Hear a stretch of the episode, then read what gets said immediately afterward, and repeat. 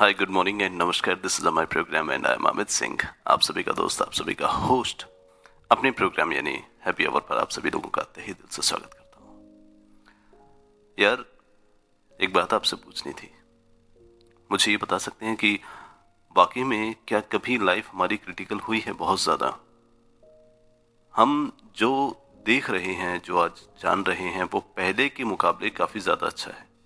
I think may be क्योंकि अगर हम पहले की बात करें तो पहले की लाइफ थोड़ी सी क्रिटिकल हुआ करती थी, क्योंकि हमें पानी निकालने के लिए कुएँ पे जाना पड़ता था, वहाँ से हम पानी निकालते थे। लाइट हमारी इधर बहुत कम हुआ करती थी, और कई जगह तो ऐसी थी जहाँ पर लाइटें भी नहीं हुआ करती थी। रात का वक्त होता था तो तारों को देख करके ज़िंदगी काटी जाती थी। लालटेन की रोशनी के अंदर खाना बनाया जाता था और छप्परों के अंदर रहा जाता था। एक वो लाइफ हुआ करती थी और एक आज की लाइफ पानी निकालने के लिए हमें कहीं कुओं पर नहीं जाना है, बल्कि पानी हमारे दरवाजे है। आज सबसे अच्छी बात है कि हमारे पास गैस है, जिसको हम कहते हैं लो इग्निशन टेम्परेचर के ऊपर इमीडिएट उसको जलाया जा सकता है। यानी कि इतनी फास्ट कि अगर हम सोचें तो शायद वो हमें, ऐसा लगता है कि शायद हम बहुत पुराना जीवन जी रहे थे। आज से पहले। क्योंकि जहाँ तक मैं जानता हूँ, जहाँ तक मुझे पता है कि लोगों की लाइफ कैसी हुआ करती थी। मैं उस टाइम का नहीं हूँ, लेकिन हाँ लोगों से बात करने का जो मेरा काम है, वो तो हमेशा ही चलता है ना। क्योंकि अगर मैं उनसे बात नहीं करूँगा तो मैं आप सबके बीच में ये बातें कैसे लेकर आ पाऊँगा? चलो इमेजिन करते हैं। जानते हैं, पहले जो लोग हुआ करते थे, उनके यहाँ पर माचिस नहीं हुआ करती थी। माचिस का भी जो काम है, वो बहुत ही टाइम नहीं हुआ है, लेकिन बहुत जल्द शुरू हुआ है। हम भी हमारे टाइम से शुरू हुआ है। और जब वो शुरू भी हुई होगी, तब भी कई ऐसे गाँव थे जहाँ पर माचिस नहीं मिलती थी, यानी मैच बॉक्स नहीं मिलता था। तो उस वक्त जानते ज़िंदगी कैसी होती थी? उस वक्त के जो लोग होते थे ना, वो एक दूसरों के इतने करीब थे कि किसी के घर की जो आग होती थी, जो चूल्हे की आग होती थी ना, वो ठंडी नहीं होती थी। उसको बरकरार रखा जाता था। अगर चूल्हा सुबह जल रहा है तो उसकी आग शाम तक निरंतर चलती रहे। यानी कि लो चले लेकिन चलती रहे, जिससे कि रात के वक्त भी खाना बनाया जा सके। क्योंकि मैच बॉक्स नहीं थे।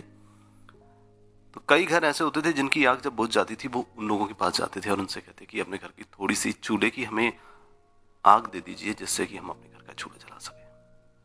वो दौर, वो वक्त आप इमेजिन कर सकते हैं कि कैसा रहा होगा।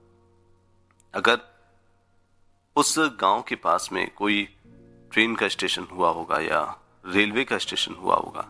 और रात के वक्त अगर कोई ट्रेन आती थी तो घरों में घड़ियाँ नहीं होती थी, बल्कि उस ट्रेन की आवाज़ से, क्योंकि इतना शांत होता था, इतना नेचर के वो लोग करीब रहते थे, कि वहाँ पर शांति के अलावा कुछ था ही नहीं। उस ट्रेन की आवाज़, अगर वो ट्रेन डेढ़, दो, तीन किलोमीटर दूर भी है, तब भी उसकी आवाज़ उनको साफ़ सुनाई देती और उस आवाज़ से उनको पता लग जाता था कि रात के साढ़े आठ आठ या नौ बज चुके हैं।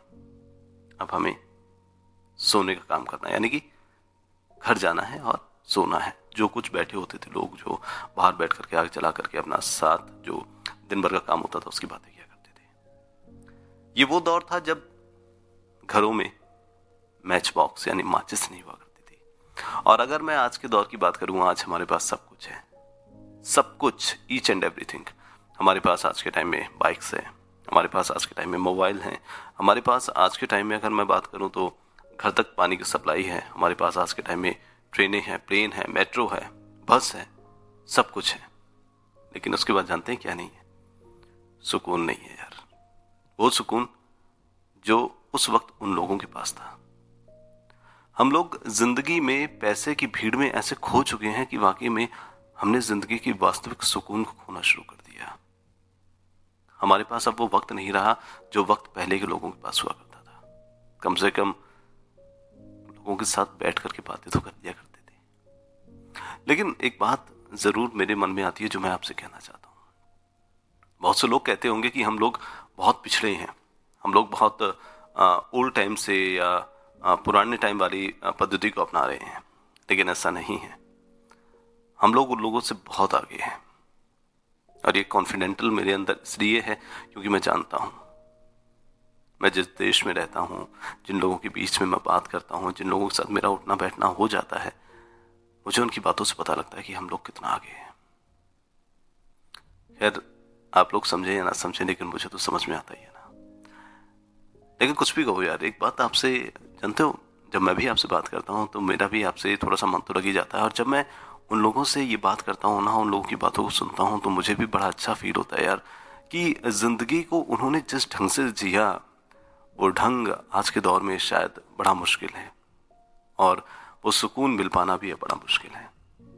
क्योंकि सुकून के लिए हमें बहुत सी चीज़ें छोड़नी पड़ेंगी और सबसे पहले मन के अंदर से ये कहते नहीं, हमें बहुत कुछ करना है। ये कम करना पड़ेगा। हमें बहुत कुछ नहीं करना हमें बस इतना करना है ताकि चीज़ों को सामान कंडीशन यानी कि उसी कंडीशन में रख सके। ज़िंदगी जीने के लिए सिर्फ़ दो वक्त की रोटियाँ बहुत होती हैं। और थोड़ी बहुत ज़रूरत। लेकिन जब हमारा उनसे भी मन नहीं भरता तो हम बहुत आगे की सोचने लगते हैं।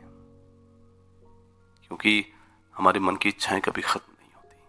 ये निरंतर बढ़ती रहती है। इसलिए मैं भी कहता हूँ कि हमारा जो मन है ना बड़ा जिज्ञासु प्रवृत्ति का होता है। इसलिए इस मन को भी चंचल कहा गया है।